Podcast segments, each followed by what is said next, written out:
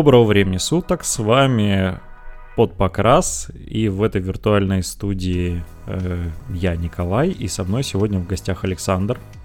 Здравствуйте, ребятки.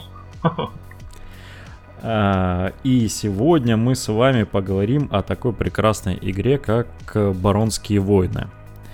А, игра, которая для меня не знакома, хотя отчасти э, я с ней знаком, потому что довольно часто для этой игры выходят обновления, и если вы вдруг следите за нашей группой с э, новостной, то часто можете, но, на удивление, часто можете увидеть, что для игры постоянно выходят новые э, дополнения и даже отдельные миниатюры.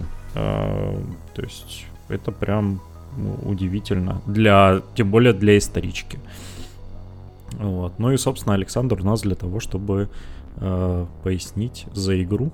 Тем более у нас, я открою маленький э, секрет, что у нас с Александром вообще была договоренность еще э, больше 9 месяцев назад записать выпуск, но некоторые события помешали нам это сделать. Вот, поэтому возвращаем долг, о всех помним. Э, и вот с Александром наконец-то встретились. Александр, прежде чем мы начнем, ты расскажи вообще о, своей нелегкой судьбе варгеймера. С чего начинал, во что играешь? И, ну, может, какие-то планы есть? Я начинал э, с игры настольной, название которой я не вспомню, но было точно две части. Причем многие в нее играли. Там суть в том, что это были реплики Вархаммера, и я не знал, что это реплики Вархаммера. Там были зеленые солдатики и красные солдатики. И вот зеленые парни это были реплики э, с ВХФБ, а красные парни это, соответственно, 40к. Но они были не в масштабе, были маленькие, и там можно было выстраивать стенки такие забавные из, э, скажем так, террейна. И она была довольно такая тактикульная, 8 на 8 игралась. Это было наверное, году в 95-м, где-то вот так вот, 96-м, где-то в ту сторону. Могу ошибаться, но вот до 2000-х точно. Ну, это так, условно говоря, Wargame. Вот. А первый Wargame, в который я поиграл, это было Кольцо власти. Это был примерно 2000 mm-hmm. год. Я тогда жил в родном городе, в Гишкар-Оле. А, так специально раздельно произнес, потому что люди не всегда правильно понимают название. И, я был в этом городе, прекрасный город. Ну вот, и весь будняк, который приходил в мою жизнь, в то время он приходил с Чебоксара от моих друзей.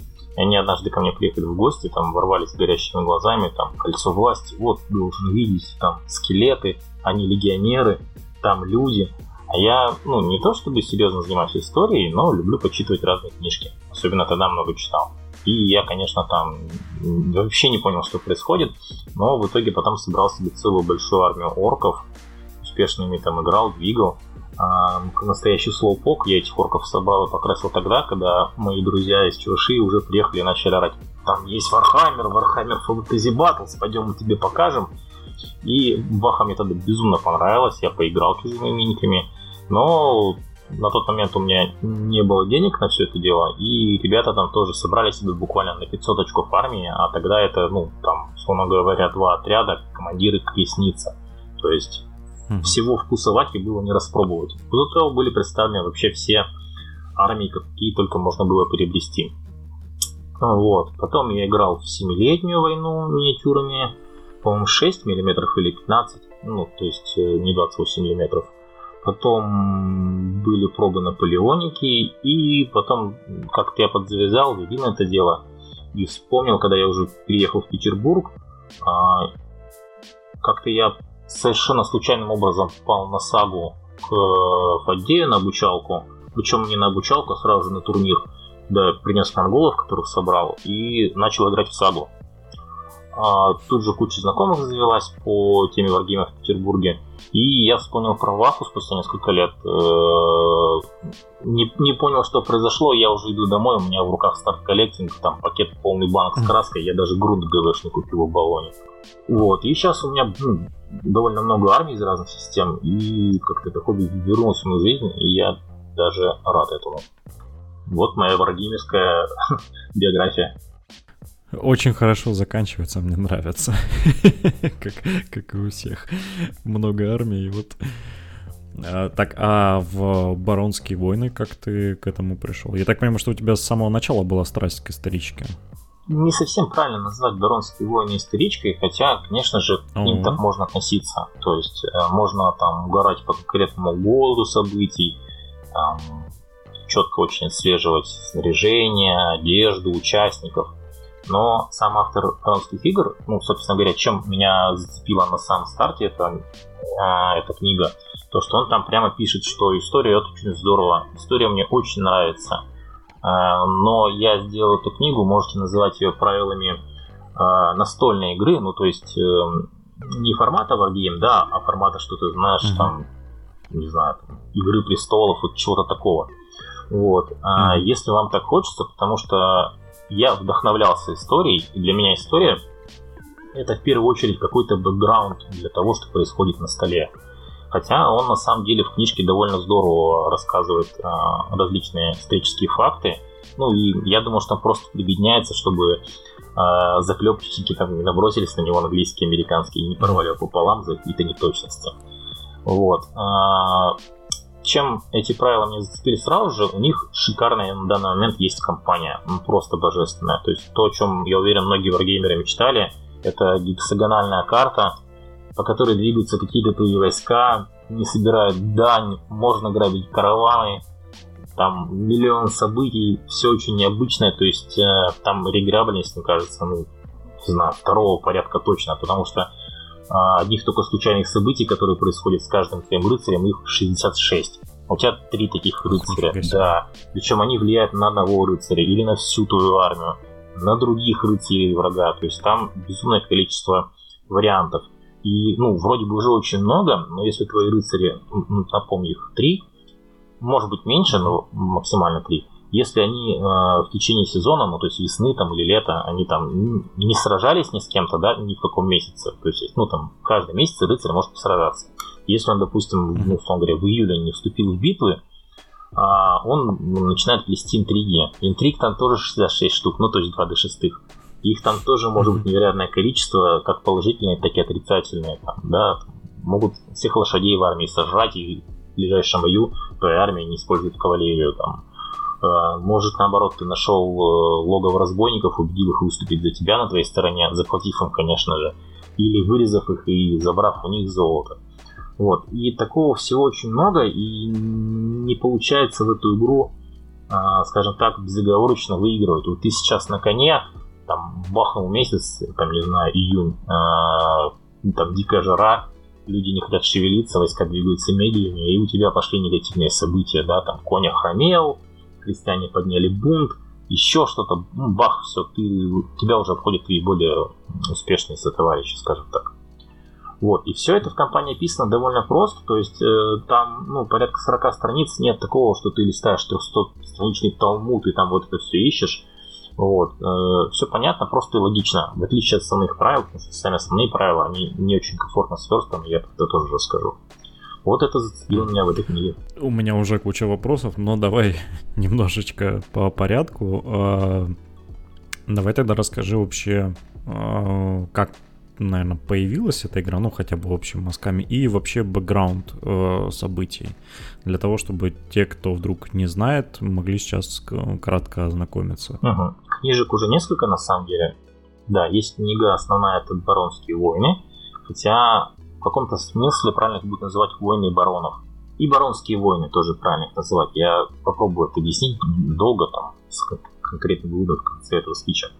А, суть в чем? Mm-hmm. Лор этой игры это 1215-1217 год. Это первая баронская война в Англии, а, когда правил король Иоанн.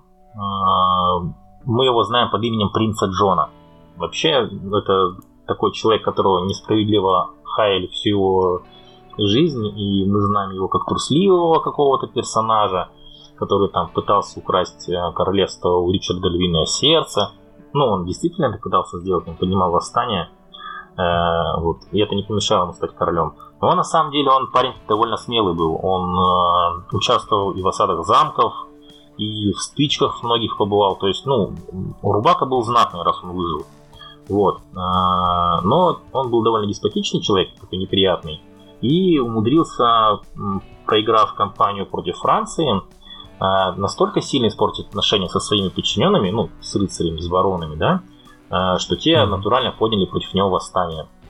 Был там такой а, барон Роберт Фитцуолтер, Фитцуолтер, и он, значит, э, собрал баронов, своих единомышленников, и повел на короля Иоанна большую армию. Там все кончилось не очень хорошо, Иоанна, Иоанна захватили, и заставили подписать документ, который известен в истории как Великая Хартия Вольностей, в которой четко прописано, что теперь король, он ну, не выше закона а, и не выше прав людей.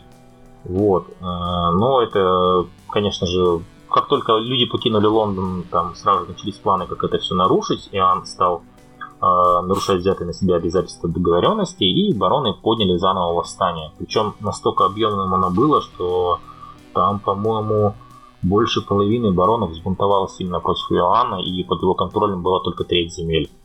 И еще mm-hmm. масло плеснул в огонь французский э, принц, будущий король Людовик.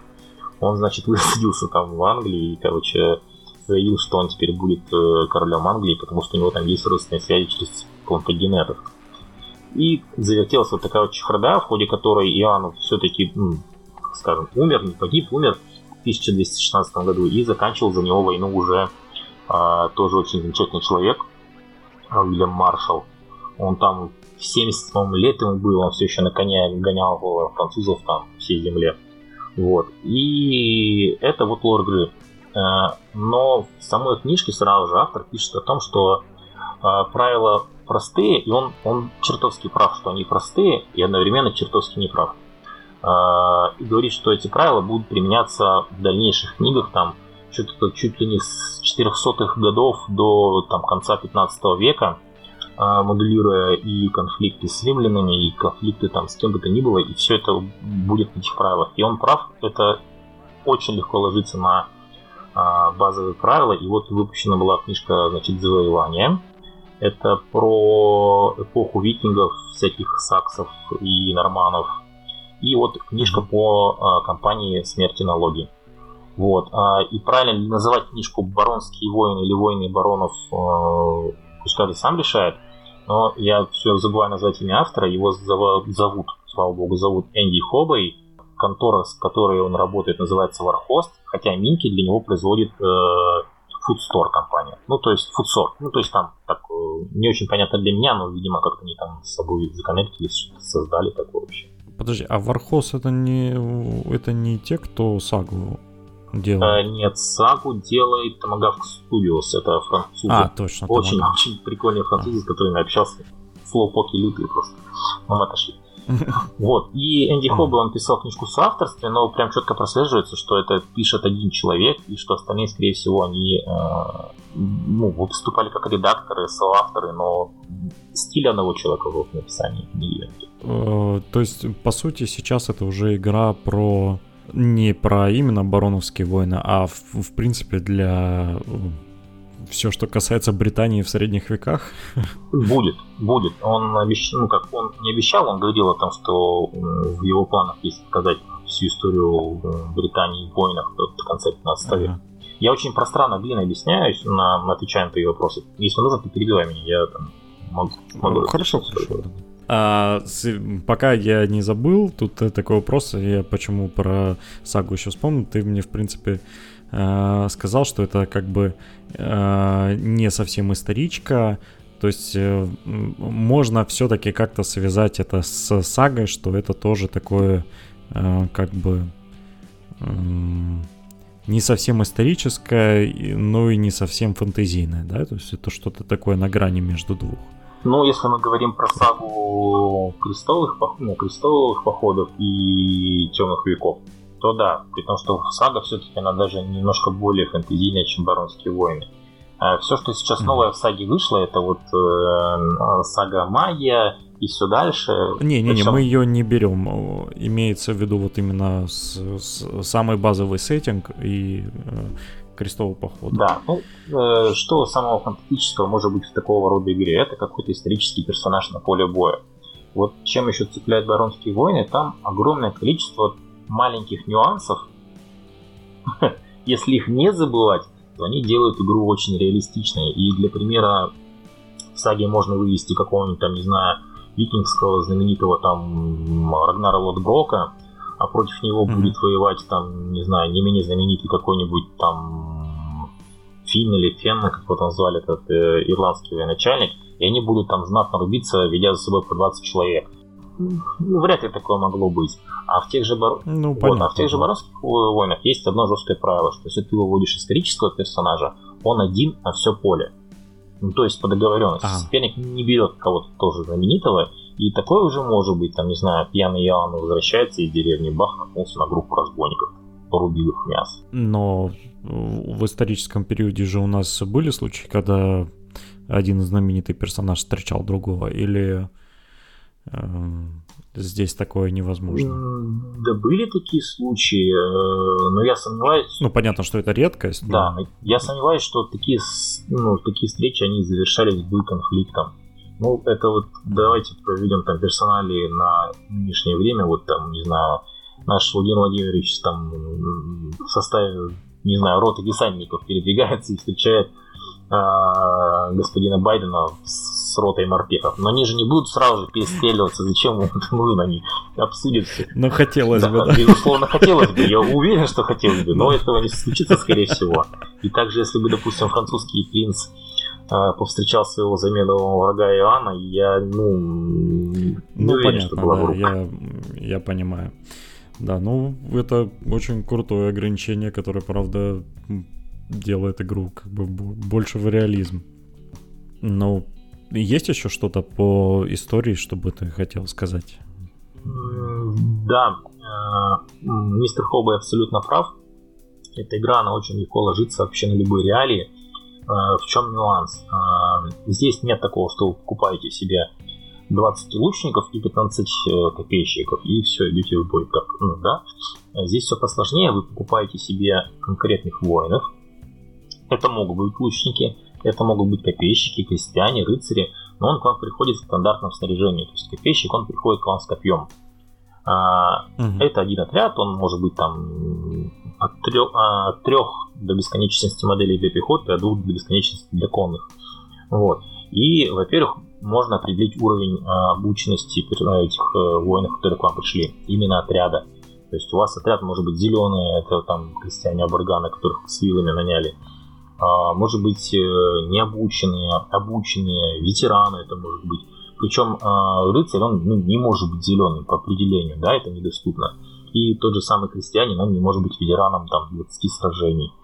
Вот. И этот э, э, параметр он очень сильно меняет э, значение характеристик воинов, ну, довольно сильно их увеличивая или уменьшая. То есть, допустим, один сержант, он там будет стоить, ну, не знаю, как человек 5 зеленых но он при этом нарежет этих пятерых зеленых э, с такими же шансами, как э, если бы против них была аналогичная толпа. Вот. И дальше вы начинаете на этого воина навешивать снаряжение. То есть можно взять рыцаря на коне с мечом, и он ну, будет рыцарем. Даже не на коне, а на простой лошади. А можно дать ему кольчугу, э, обученного боевого коня, это так называемая дистрия, э, пику, булаву, меч, большой щит, и он все это может в бою использовать, если захочет. То есть такой получается фактически танк. И вот э, стоить этот танк будет очень-очень дорого по очкам. Э, вот, это все пока что про рыцарство. А как это все экстраполировать, э, ну не экстраполировать, конечно, а релацировать на другие там фронты и эпохи. Мы вот сейчас играем в Петербурге в компанию, у нас Польша, 1307 год у нас идет. Это знаковое событие в истории Польши, когда она становилась независимой, и там была и битва против Тевтонов в дальнейшем знаменитая, и все такое. И у нас по кампейну в земли польские пришли тевтонцы, а, высадились данные норвежцы, и там все против всех, ой, господи, данные шведы, все время путаю, кто их там разберет, селедка еду. Вот, и, и там знатная заруба, чем интерес? Э, кроме снаряжения и обучения, ну и уровня обучения воина, э, отряду можно давать обилки. То есть, допустим, если мне хочется создать монгольского конного всадника, я возьму стандартного сержанта, возьму ему уровень обучения воин, ну, там, обученный, дам ему простую лошадь, лук, меч и обилки, что он а, когда на него нападают, может отойти, отскочить, ну, то есть а, совершить маневр отступления. И вторую билку mm-hmm. я ему дам, что он а, очень успешно может использовать лук и меч в бою. То есть для обычных воинов это запрещено, там надо выбирать что-то. Вот. И у меня получился монгольский воин. По очкам он абсолютно идентичен тому же самому там сержанту Англии, который бы также себя вел, но он таким образом не воевал. Вот. И мы посмотрели. То есть это такой очень крутой конструктор, да? То есть э, да. Ну, в правилах есть э, э, какие-то вещи, которые реально присутствовали и пользовали, чем пользовались в бою, и их так много, что ты, по сути, там за место э, британца на коне, там можешь монгола, можешь там испанца какого-нибудь собрать и так далее. Да. И адаптировать под все, что угодно. Совершенно верно. Причем это классно. Да, очень. причем есть всякие разные вещи, типа там берсерк, ужас, ну, вещи, которые там действуют постоянно, такие просто спецособенности, ну, спец, спецспособности, такая технология, которые а, работают, когда ты их включаешь. То есть там, допустим, условно говоря, а, командир ну трубача а, концом копья, тот задудел в дудку и бах, мораль поднялась у всех, все там приободрились или там его величество изволил убить вражеских рыцарей несколько штук, и остальные его ребята тоже приободрились, если ты это включил. Вот, там очень-очень много всего. Способностей только тех, которые можно выдавать порядка 90, ну, почти под сотню. Ого. И это только в Баронских войнах. А в завоевании, это вот то, что по викингов, там, ну, там еще много других есть. Вот. Есть неотъемлемые способности, которые, ну, есть автоматически, их лучше убирать, когда вы адаптируете систему. То есть, допустим, у тех же лучников у них есть правило Any Blooded Sunday. Ну, это по указу короля, когда английские э, луч, ну, английские пизане тренировались с луками там у Уэльса в своем. Каждые выходные они обязаны были из лука пострелять и тренироваться. Вот. Э, каждое хреново воскресенье можно это правило перенести. Э, это нужно, конечно, убирать, потому что оно ну, локально английское. Но очень много таких вещей, которые прям вот ты понимаешь, почему они у тебя есть. То есть у тебя есть знаменосец, да, тебя ну, приказы твоего варлорда со знаменосцем э, видят на большей дистанции войска, да, там с флажком что-то такое. Вот. И это все настраивается, да, как хороший конструктор. Это очень классно, очень, что можно. Ну, я так понимаю, что, конечно же, учитывая, что это может использоваться как конструктор, это очень требовательно к организаторам э, компании потому что все это адаптировать э, как-то даже визуально забалансить, это, ну, сложновато, но если вы можете, если вы с друзьями э, любите упарываться, не знаю, как это описать другими словами, любите прям загоняться, то это прям очень, очень классно. Э, большие возможности дает. Давай, прежде чем мы вот еще окунемся, я хочу обязательно поспрашивать у тебя про компанию, потому что мне прям твое описание очень понравилось. Нужно сначала немножко представить, как проходит игра, то есть э, какие у нас используются столы, э, какой, э, что используется в качестве рандомизации, там кубики, не кубики, может там карты используются ну и какие-то особенности вообще э, и, и игровой механики, то есть как это выглядит на столе. Хотелось бы узнать. А, ну и, конечно же, масштаб. Да, масштаб стандартный 28 мм. А, ну, мы uh-huh. про это еще поговорим, я думаю, там, какие модели подбирать, откуда их брать. А, да, обязательно в конце упомянем. Да, а сами правила, они действительно очень простые, если забывать про все нюансы. Э, Не, ну понятно, да, что там ты описал там 90 под 100 правил. Понятно, что мы это разбирать не будем. Да. Вот, механика там простая I go, you go. То есть, э, э, ну, начинается все это с броска на миссию. То есть, один из игроков тоже легко определяется, кто будет выбирать миссию, второй будет выбирать расстановку. И потом снова первый будет выбирать, где он будет вставать. Миссии всего 15, по-моему, там очень простые такие вещи и им и не надо быть сложными, потому что это будет действительно перегрузом. То есть, ну, условно говоря, там, для примера, миссия захват припасов. Там 6 точек на столе, которые по очереди его расположили. Кто 4 точки там контролирует к концу хода, считается, что он как бы все, излутался нормально, победил. Да, или там, допустим, миссия, когда армия одного игрока выставляется в центре, а в центре должен быть большой холм, и она этот холм обороняет, ну, как э, при Креси, по-моему, или при Эзенкуре, где там английские лучники перестреляли французов. Вот. Mm-hmm. А второй игрок, он с двух сторон располагает армию и как бы должен с холма соперника выдавить.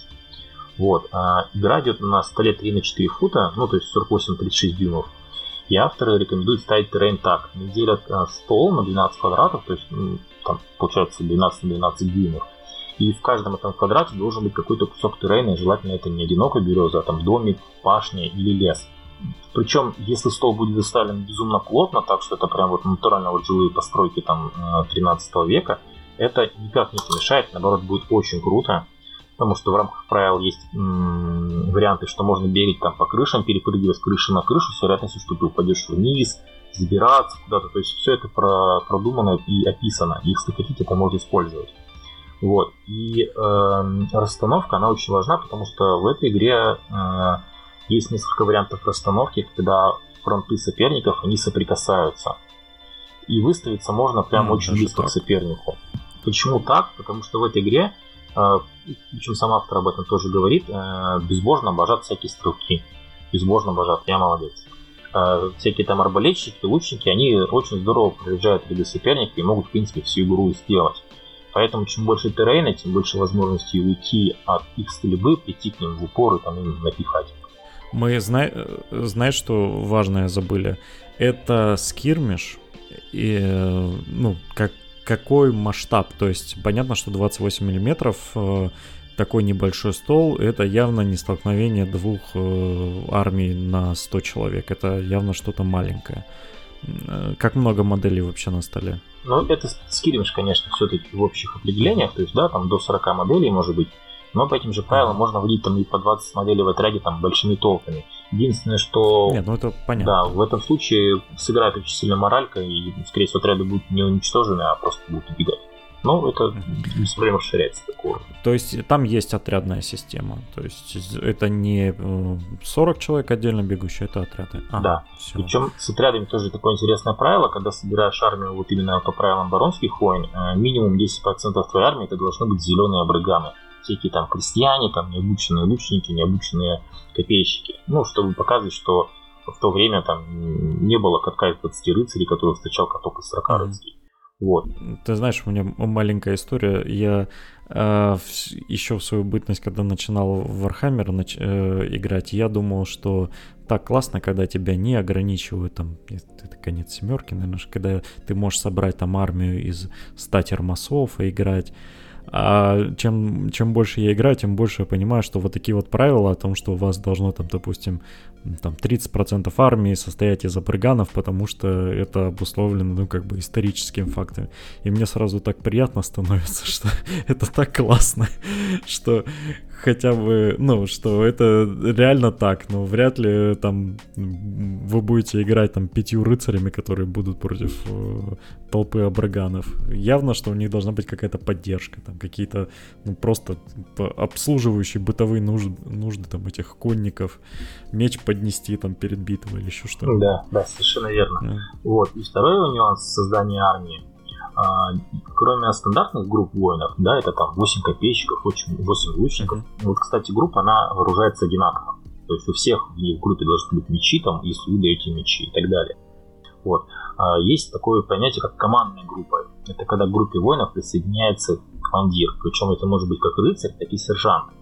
А больше того, к крестьянам рыцарь присоединяться не будет, потому что, ну, это чернь и обрыганы, и что с ними рядом стоять от них плохо пахнет. Хотя есть правила, которые позволяют там, рыцарю встать во главе крестьян, потому что он там благородный в белых доспехах. Вот. А сержант, он не может, если я правильно помню, но я могу ошибиться, давно ну, не, не беру сержантов, он не может командовать вроде как рыцарями. Вот, ну потому что там происхождению. И э, когда, ну, понятно. Да, и когда к группе присоединяется командир, он к ним приходит со всеми своими особенностями, со своим вооружением, и вот он атакует именно своим вооружением отдельно. То есть может быть такое, что там четыре там сержанта с палашами и щитами, и с ними рыцарь на быстрее с лэнсом, вот, вполне может быть. И он свои правила им раздает, если такая возможность есть, и получает их правила, если такая возможность есть. Но это не самое главное, самое главное, что а, это дает бонусы при активации, через буквально минуту расскажу. Вот, а, так вот суть в том, что таких командных отрядов по очкам не должно быть больше половины армии. Это вот обязательно. Можно взять, допустим, двух командиров, трех командиров, там, ну, по каждый отряд по командиру. Но все равно количество, ну, очки командных отрядов не должны превышать размер армии более чем в два раза. Хм. Половина только с командиром. Вот. А почему это важно? Потому что э, в игре в каждом ходу происходит определение инициативы, когда игроки э, броском до 10 кубика, кстати, почти вся система, она на до 10 кубике э, основана, и мне это очень нравится, потому что ну, не, не то чтобы так легко считать вероятности, действительно легче, но э, когда диапазон э, возможных значений шире, э, становится сложнее надстройки интереснее создавать каких-то воинов, которые попадают на 3 плюс там, или на 9 плюс, но их там 20 человек против одного. Вот, и значит, э, игроки кидают кубики, для инициативы, причем это можно модифицировать, э, как и в рамках общих правил, добавляющий один кубик, выбирая наилучший, так и в рамках спецспособностей, после чего э, игрок, выигравший эту инициативу, эту фазу, он решает, кто будет ходить первым. И вот тут э, происходит то, чего я, наверное, ни в одних правилах до этого не видел, потому что кроме фазы активации отрядов, стандартной для всех варгеймов, большинства варгеймов, перед этим идет фаза обязательных активаций. Если у вас какие-то отряды обязаны активироваться, у них есть жетоны, оставшиеся с предыдущего хода. Это всякие разбитые отряды и сломленные отряды. Тут э, мы заложники перевода, потому что broken и shaken переводить э, э, по-другому не получается. Да, я... да. Но в рамках правил э, разбитый отряд это отряд, который э, уже подъезжал к краю, краю поля боя, а шокированный тот, кто там просто а, от схватки устал там или увидел там кого-то вырезали, они такие раз и перекисли. Могу, кстати, перепутать, постоянно путаю состояние э, разбитый сломлен, но это нормально. Вот. И, значит, эти отряды, они обязаны принять какие-то действия до начала активации всей армии. И они на это тратят свои активации, и может быть так, что у уставшая армия, а надо активировать войска, они уже все подвигались, кто-то там побежал к поля боя, кто-то там стоит, проходит тесты на мораль, вот, и, как бы, и, и все. Вот, и только потом наступает фаза уже так называемых новых действий, когда вы с оппонентом по одному отряду по очереди активируете. Причем так может быть, что ну, игрок обязан сначала активировать э, те отряды, на которых висят эти вот кубики, ну, шедоны усталости, там, сломленности, разбитости, э, потому что это обязательное действие. И может быть так, что ну, там, у меня разбитые отряды закончились, у тебя они еще остались, и я уже активирую свои новые отряды, а ты все еще свои обязательные действия выполняешь. Потому что действуем мы строго по очереди. Вот. И это добавляет такого небольшого сумбура в битву, что ну, довольно неплохо объясняется ну, с точки зрения логики, что там побежали у тебя крестьяне, ты вначале их останавливаешь. Ну да, да, да. Ну и, и это очень классный стратегический ход, что э, да, это действительно приносит на стол вот эту сумятицу военную, что ты как бы каким бы ты гением не был, но в реальной битве все может сыграть против тебя. И там испуганные, сломленные люди будут действовать против твоей стратегии. Это классно. Да, и вот мы приходим почему, ну, к, к тому моменту, почему важно, чтобы в отряде был командир. Дело в том, что каждый отряд, он ну, имеет одну активацию, очень редко две. То есть, допустим, я сделал одну активацию рыцарями, а теперь ты активируешь свой отряд, там ты кого-то активировал. Э, в игре, кстати, прописано, что ты можешь по сказать, что типа, ну я не буду ничего активировать. Я могу тебе сказать, что я тоже не буду ничего активировать. Если мы спасовали по три раза подряд, то ход как бы переходит в любом случае, да? Ну, это, у нас такого еще ни разу не было, но возможность такая есть гипотетически. Вот. И, значит, э, допустим, ну, активация прошла, одна активация, все, больше активации не будет. А вот если с отрядом есть командир, то у отряда есть две активации. А если рыцарь, рыцарь командир, то даже три активации. И отряд может не просто там э, сделать что-то одно, а два или даже три действия. Правда, есть нюанс в том, что когда отряд делает два действия, он устает, ну, получает токен усталости, то есть э, у него минус один на бросках кубиков, и ну, так сложнее все это делать. Ну, то есть нельзя, да, сделать гораздо больше действий uh-huh. без каких-либо негативных сторон. Вот. И еще очень важный момент, что здесь, кроме того, что у отряда есть э, активации, позволяющие выполнить там 5 действий, когда я выполняю какие-то конкретные действия, мой соперник может объявить контрдействие. То есть, если, допустим, ты объявляешь атаку своих рыцарей на моих рыцарей, а мои рыцари еще не активировались, ну или у них осталась хотя бы одна активация, я могу объявить тебе контратаку, и мои рыцари там на твоих тоже в ответ побегут, мне там здорово столкнуться, это будет. Uh-huh. А, можно объявить действие защиты, когда отряд ну, собирается в кучку, там выставляет щиты, когда видит, что на них там бегут люди с вилами, и они готовятся отбиваться. Они там не будут бить в ответ э, в своей активации, но зато получат бонусы к защите. То есть нет э, того самого грустного момента в Аке, когда твой соперник начал ход, и ты там говоришь, а, ладно, я пойду пока покурю, у тебя до еще времени. Ну, там, да, да, да. Нет, тут постоянно активации идут э, э, ты я, ты я, но при этом ты можешь реагировать на мои, я на твои. Ну, понятно, что активация отряда тратит. Допустим, ты там отдал контрактивацию там своим парням, чтобы они собрались там, к щиту, в защиту встали. Все, они потратили активацию. Твой ход ты не можешь активировать. А если с ними сержант можешь, то есть вторая активация. Я правильно понимаю, что, допустим, если ты уже активировал отряд, а там есть, допустим, сержант, который дает вторую активацию, в твой отряд, допустим, кто-то залетает, то ты тратишь, чтобы, допустим, собраться, ну, поднять щиты, условно командуешь, улучшаешь защиту, но при этом у тебя будет усталость на отряде появится. Нет, не совсем. Ты же сделал только одно действие, ну, потратил одно действие на то, чтобы собрать щиты. То есть, бах, все, ты там отбился. И вторым есть... А то, что ты уже активировался а, до, до этого... этого ты имеешь в виду? У них будет усталость, конечно, но только после второй активации. То есть, когда в тебя резались... А, все, а, ну, логично, да, логично. То есть они защитились и после этого уже уставшие. Да, да классно, это прям очень круто. Ну и плюс самое еще в том, что командир армии он может раздавать приказы. А, это не ну, это затрачивает одно его действие, но при этом не считается ну, действием для определения усталости. Ну там Э, очень метко переводчик написал в книжке, там, трындеть, не мешки ворочать. Вот, он может там отдать приказ тому отряду еще подвигаться, или этому. То есть э, вариативность на поле сумасшедшая, и э, здесь нет такого, что там вышло обновление там все тех же ГВ, ну я к ним все время обращаюсь, потому что я сам популярный. Ну, это самое массовое, я понимаю. Вот, да, вышло обновление ГВ, и теперь терминаторы всех рвут. Все, 100 терминаторов побеждаем. И ждем следующее обновление, подбираемся терминаторами. А тут из-за того, что огромное количество билок и на поле каждый раз все по-разному, а, действует правило, что на каждую там хитрую попу найдется свой винт с левой резьбой. Всегда.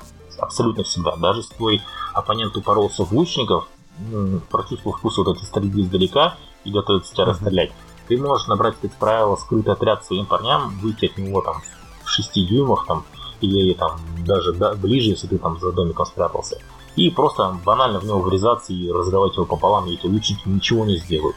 То есть чисто стрелки не выиграют войну, чисто копейщики, выстроившиеся катары, тоже не выиграют войну.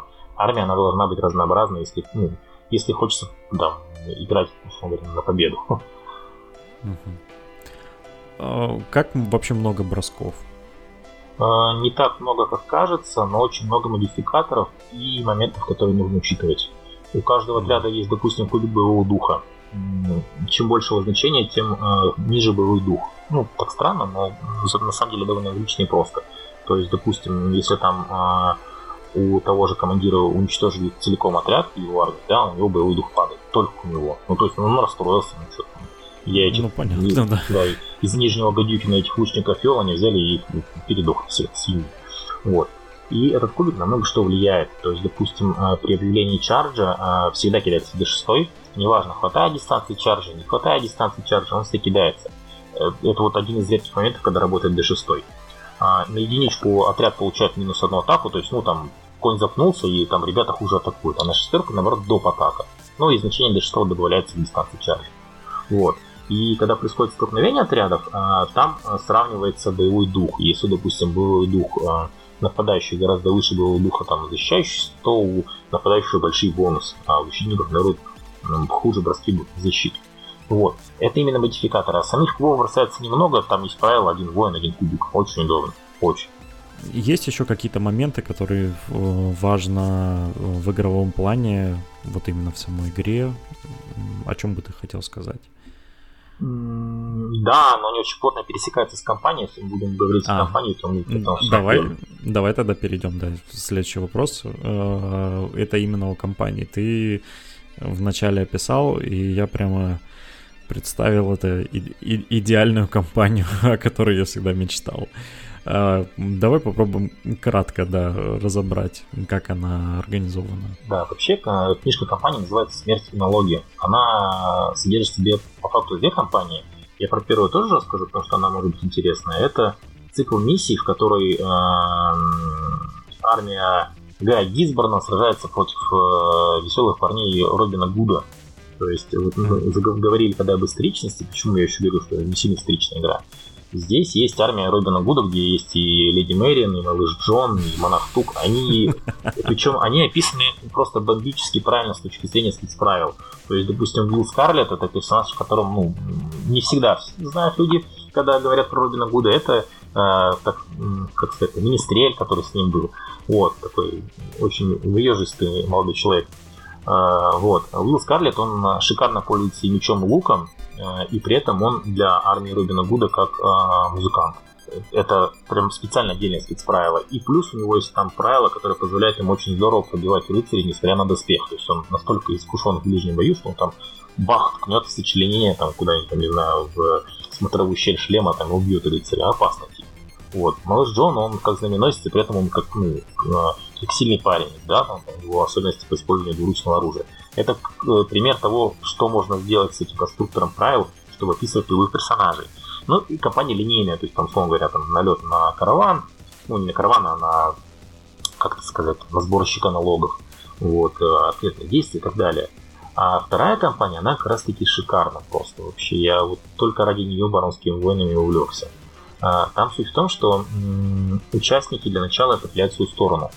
То есть, э, так как это баронские войны, нужно быть э, или лояльным к престолу, трону, или нелояльным. Mm-hmm. И от этого очень много что зависит.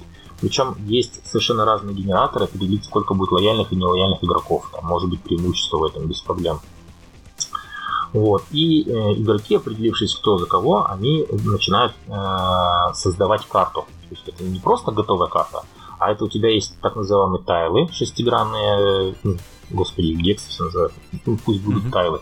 Вот, на этих тайлах изображен террейн, то есть это может быть поле, лес, холм, деревня, болото, топь, река, густой лес, там их навалом тоже порядка 20, деревня там, вот, и э, эти тайлы, есть определенное количество, сколько должно быть минимум на каждого игрока, то есть, да, в общей куче должно быть минимум 8 тайлов деревень, если игроков 4, ну, я условно говорю.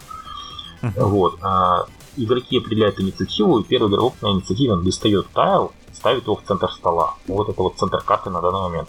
Второй игрок достает тайл, тоже вслепую, и пристраивает его к этому тайлу обязательно, то есть нельзя в стороне поставить. А, действует правило, что, ну, допустим, реки, они не могут начинаться из ниоткуда, но могут уходить в никуда, ну, то есть за край карты. Также и дороги, они начинаться должны из деревень, там, откуда, да, или за край карты, но они могут уходить, условно говоря, в болото. Вот. И по очереди вот так выставлять эти гексы, открывая, причем ну, ты берешь гекс вслепую, ты не знаешь, что он ты его открываешь и думаешь, ага, куда его поставить. Ты их лепишь. Ты можешь собрать там, ну, если ты хитрый человек, там, три деревни в кучку, условно говоря, да, знаешь, что ты с них получишь а, большой доход. Но, когда вся карта целиком выставлена, снова проходится кубовка, и выигравший эту кубовку выбирает, куда он поставит лагерь свой. А, ну, рыцарский лагерь, это такие красивые шапры.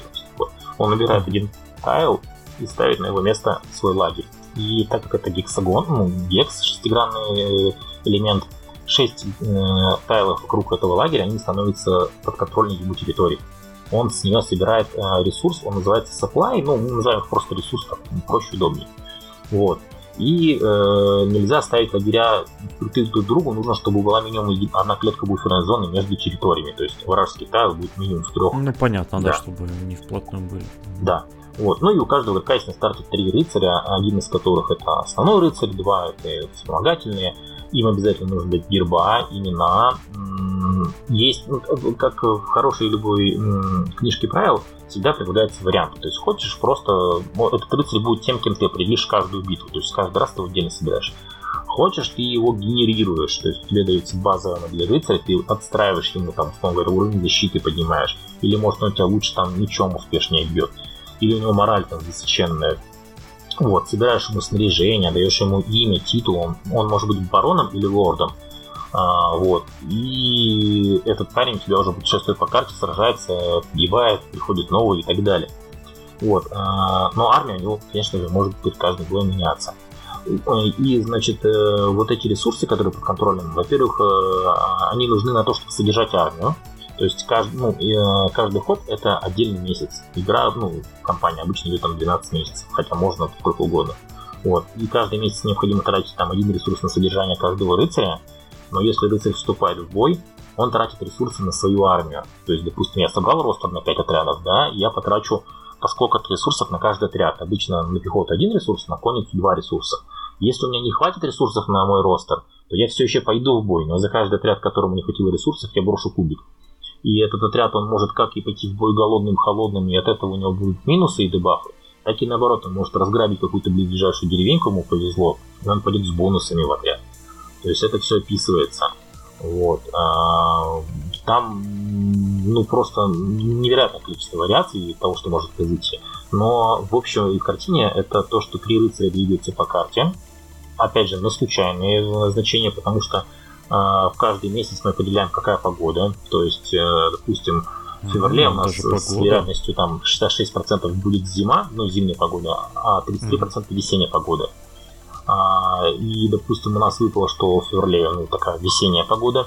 Мы кидаем по кубику погоды, характерному для весны. Это может быть слякоть, это может быть дождь вообще, это может быть заморозок.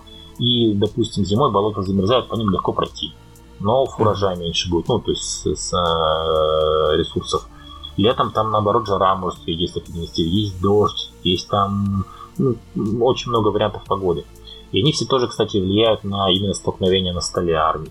Вот, эти рыцари не ходят по карте, выполняя какую-то одну глобальную цель, которую армия выбирает для себя. То есть у нас сейчас в компании одна общая цель, но у всех одинаковая цель, это нарезать как можно больше вражеских рыцарей, именно поубивать. А убить рыцаря очень тяжело, потому что в поле, ну, на поле боя рыцарский отряд ну, обычно все берегут, и он в конце боя не помирает. А если рыцарь не умер, он не попадает в плен, и ну, там, его не убить, ничего не сделать. Не сбежал, сбежал. В ходе действия в компании там все двигается тоже в порядке инициативы. А, очень много рандомных моментов, которые влияют на твою и на чужие армии. А, причем очень легко туда вводятся новички. Допустим, мы сейчас э, ввели четвертую, ну, пятую армию, получается. Это только один рыцарь, это ну, как раз монгольские всадники, которые там по карте проскакали со своими скайлами. И они сейчас там врезались в тефтонов и будут их там пластать на, на, на колбасу или наоборот. Вот, это новичок, он сыграет в компании с нами один ход, покидает все события для своего, для своего рыцаря, там, ну, рыцаря хана. Вот. Не хана, вернее, даже как там а, Бугатура вот, э, покидает там события, которые происходят в результате интриг, потому что он у нас заболел и не смог прийти на обучалку, э, и как бы пропустил один ход, поэтому интриги его богатур тоже творил. Вот, сыграет и как бы уйдет с карты, а события на карте продолжат идти своим чередом. То есть э, случайностей огромное количество. Вот. И все эти тайлы, они по-разному тоже приносят тебе ресурсы, причем если ну, эти ресурсы ты рыцарям отдаешь. Но если, допустим, у тебя рыцарь находится на территории закрытой от твоих территорий, то есть к ним не пройти, то понятно, что он ничего не получит, не придет к нему, а босс с ресурсами его не спасет. А рыцарь без еды, как армия без еды, это все очень плохо. Ну да. И в частности, Блин. там, в частности, там просто миллион рассказывать про них сейчас, это там мы э, Да, да, да, я понимаю. Если ну, я точно теперь прочитаю, потому что, я так понимаю, перевод есть. Э, перевод есть Ты основной упомянул. книжки правил, а, этого достаточно, чтобы играть в Баронские войны, а вот переводы компании нет, но mm. там не так много текста. Ну, главное, что базовые правила есть в переводе. Я думаю, если кто-то заинтересуется компанией, то можно найти способы прочитать даже без знания языка. Но я однозначно скачаю прочитай правила, потому что все, что ты описываешь, это звучит как очень крутой, эм, крутая продуманная компания, которую вот я прям хочу поиграть. Я уже даже начал думать, кому можно предложить в такой сыграть. Эм, давай немножко упомянем миниатюры, э, потому что, во-первых, я знаю, что для Баронских войн выпускаются миниатюры, э, но тут как бы Давай поговорим вообще, где можно взять подходящие. Все-таки довольно специфическая Британия в определенные годы. Давай не будем упираться в Великобританию, там это вот 13 века, но будем близко к ней двигаться. Да, э, есть отдельная линейка миниатюр для этой игры, а выпускает ее компания Futsor. Они металлические, они магнического просто качества эти минки. Они все там очень красивые, но я металл не люблю еще со времен Blood and Plunder, который тоже играю. Потому что металлические минки лично у меня, как бы я там их не обезжирил, не лакировал, там, что бы я с ними не делал, они все равно потихоньку облезают. Да. Да, вот. есть у них такой косяк. Да, и очень грустно, когда у тебя копье гнется металлические ну, минки. Да. Это прям трагедия каждый раз. Потому что олово, конечно, гибкий металл, но рано или поздно ну, отвалится и, и, и краска еще начинает э, этот, идти трещинами, и ты такой на это смотришь и думаешь, да ёпарас. Да, я же так старался, какого хрена. Да. Вот. А, слово минки стоит на самом деле недорого. А, точную цену я сейчас, к сожалению, не назову, наверное, на фудсоре, но что-то около там двух фунтов или трех фунтов. То есть, ну, не такие большие деньги в нынешнее время, э, хотя и в прошлое не такие большие. Вот. А, а теперь о вариантах, где вообще достать минки. Первый вариант, конечно, это продукция компании Fireforge. Я за нее топлю. Я прям говорю, что, ребята, берите Fireforge, вам будет счастье. А, потому что там, а, кроме того, что это огромная линейка разного рода моделей, разного рода отрядов, они еще и очень интересные члененки. Она у них для всех идентичная, ну почти для всех, кроме последних коробок, не относящихся к этому сеттингу. Это тушка, с ножками, отдельно ручки, отдельно голова, отдельно щит, э, оружие и там, э, ну, оружие в бужуке, и там какой-нибудь плащ или там лошадка и ножки тогда отдельно. То есть, э, допустим, я себе купил коробку рыцарей и коробку пеших сержантов и собрался без них польских рыцарей, которые там, ну, у меня они не полностью в броне, у них там открытый шлем, ну, такие как бы не самые богатые люди с, там, с короткими копьями. Вот. А почему еще Firefox хорош, кроме того, что у них шикарная членка и возможности их версии просто масса. Они недорогие, ну, они совсем недорогие. Мне, мне за рекламу не платят, но я думаю, все знают, что где Firefox можно купить. А, он широко доступен. Вот. И там коробку на 48 человечков можно купить что-то, по-моему, 4 что ли тысячи. Ну, то есть цена одного человечка ну, меньше 100 рублей. Да, да, да. И там будет прям в этой коробке все, если мы, допустим, говорим о тех же там пеших сержантах, там 48 рыл, там у них и арбалетчики, и копейщики, и парни с булавами, вам там все будет, вы все соберете без проблем, они там... Ну, а как по качеству? Качество лучше. Это, пл- это пластик, насколько я знаю. Да, это пластик, качество лучше, чем они стоят, но хуже, чем ваха. Ну, пластик похуже, детализация такая мальноватая, но за мильку, которая стоит меньше 100 рублей, я считаю, вообще вполне себе адекватная Да, согласен. Они там делают еще из смолы наборы, но это уже совсем другая ну, история. И, для эстетов, да. Да, мы уже пережили э, эпоху смолы, я думаю. По крайней мере, такого рода. Вот. А дальше следующий вариант, который может быть, это ники из 3D печати. Э, их сейчас mm-hmm. тоже навалом, причем если люди думают, что там это каких-то безумных денег стоит, тогда вы просто никто на печать не пошли. Я вообще себе принтер купила, себе печатаю эти минички, там у них себестоимость какая-то там смешная ли это времени, я спокойно ляпаю себе там все, что хочу. Вот. Ну и как бы моделей просто невероятное количество, причем многие доступны даже в открытом доступе, если вы в Телеграме пишете, вы найдете. Ну, как в открытом доступе. Ну, ну в общем... Мо- найти можно, найти можно. Да, найти можно, да. Вот. А, и единственный минус там только в том, что не всегда в наборах, которые представлены бесплатно, есть членка хорошая. Чаще всего это mm-hmm. цельные модельки, но и с членкой тоже есть, и можно собирать, что ты хочешь. А, вот. Также можно еще а, упомянуть модельки а, от Griffin Beast. Это как раз производители моделей для саги, но они гораздо более актуальными будут для именно книжки Conquest. Ну, это вот все вот эти викинги, саксы. Ну да, да, да, да, да, потому что эпоха та же, считай, как раз ну, не эпоха, ну, но период. Близко, да, да. Вот. Да. А, ну, и есть еще всякие не очень крупные конторы, которые выпустили там 3-4 набора я сейчас даже не вспомню название, но там совершенно шикарные э, наемники, викинги на уже такой более-менее 13 век. Господи, как же они, или может путаю. Ну, в общем, такие, не, там есть восточные рыцари, есть там ну, в общем, историчку найти можно. Да, и да, ее довольно как много. Бы... И пластик, и металл, и печать, все к вашим услугам. А с этим я не думаю, что будет проблема. Тем более, что если вам нужно 40 миник, э, ну, не обязательно сразу все покупать, можно себе там 20 миничек покрасить, это будет армия на 500 очков, это ну, мы сейчас играем на 500 очков, это игра на абсолютно формат, ну, чтобы э, там, не набирать армию на 1000. Хотя там тоже есть правило, что если, если, допустим, у тебя два рыцаря против одного рыцаря на компании сражаются, то битва будет обязательно минимум 750 очков, ну, чтобы два рядов в армии ходили. Вот, то есть 20 миничек собрал, поиграл ими, захотел там добавить себе отряд лучников, там, купил этих лучников, собрал, ну и так далее. пока я не забыл, маленький вопрос. А есть ли какая-то миссия или формат с возможностью выставить большую армию? Да, да, конечно. Можно mm-hmm. собрать армию даже, ну, знаю, на какое-то фантастическое количество, там, 5000 очков, без проблем. Просто нюанс будет в том, что отряды будут большие, ну или их будет очень много, но скорее всего они будут просто ну, большие. Понятно, да. Вот, очень хорошо вооруженные отряды будут, ну и бомжей тоже будет как минимум 10%, как мы уже говорили. Вот, но больше, да, больше будет уже ролять именно э, мораль. То есть э, маленькие отряды, они проходят мораль э, быстрее, чем большие, ну потому что там процентарное количество потерь нужно. Но mm-hmm. зато они как бы их потери не так чувствительны. А когда у тебя там э, большая баталия в 40 рыцарей побежала, и и ты так смотришь на нее грустно, а это тысяча очков, она убегает из там своей армии, ты как бы гораздо да, быстрее проиграешь, чем если бы ты потерял строчку.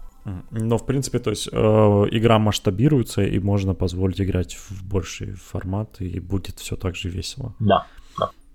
Это, это, это круто. Ох, ну ты меня, конечно, заинтересовал безумно. Э, я прямо обязательно обязательно в это все окунусь с большим удовольствием. Если э, буду под впечатлением, то обязательно в будущих подкастах э, расскажу об этом. Я уже в том возрасте, когда начинаю интересоваться историчкой. И мне прям это все становится очень интересно. Э, ну и перед завершением эм, есть какие-то советы? Ну, во-первых, скажи, где вы играете и проводите ли вы обучалки, и куда обращаться, если вы вдруг будете проезжать мимо Санкт-Петербурга. Ссылки мы, конечно, приложим в описании подкаста, чтобы вы могли найти, куда обратиться. Мы играем сейчас вот той компании, которая, собственно говоря, в компании участвует, в эм, клубе э, магазина «Фантастика» он же еще называется станция, но не та станция, которая вот э, про Бэк рассказывает, а другая станция, хобби-станция. Хотя они, насколько я понимаю, там одно время сотрудничают. Вот, э, это ДК газа, метро Кировский завод. Но вообще, в принципе, поиграть в любых клубах не проблема, вопрос только в террейне. Вот. У нас маленькая группа есть, я ее сделал только для компании, но как бы когда уже люди просто заходят э, посмотреть, что у нас происходит, мы там небольшие события вывешиваем, как-то приписываем когда есть настроение или там, возможность времени. Вот, э, обращайтесь, если захочется поиграть в обучалку. Я там в контактах есть, всегда можно пообщаться, обсудить, почему нет, с удовольствием. Вот. Ну и как бы я не привязан к газам, можно там и в какой-то другой локации поиграть. Ничего для меня в этом сложного нет. А слышно ли тебе о других городах? Э, может, как-то пересекались, что там допустим, в Москве играют или еще где-то? Я знаю, что точно играют Баронские войны за Уралом. А, при том, что я с ребятами не связывался. И я знаю точно, Мое что... уважение. Да, я знаю точно, что есть человек, который эти правила перевел, и перевел очень неплохо. Он прям так постарался. То есть, ну, он, видимо, тоже играет в них. А, зовут его Анатолий Золотухин, я не знаком с ним, но переведено хорошо, прям мое посещение. Я человек, который тоже переводил правила книжками, я могу оценить уровень его работы. Ну, со своей колокольни, конечно. А, ну, спасибо тебе, Александр, что пришел. Да, спасибо вам, что позвали. Зови меня на другие подкасты. Я расскажу вам про пиратов, про Первую мировую и многое что еще. Вот э, обязательно. А, в общем, огромная тебе благодарность за то, что рассказал. Очень интересно. Точно заинтересовал как минимум меня. Поэтому это уже огромный плюс.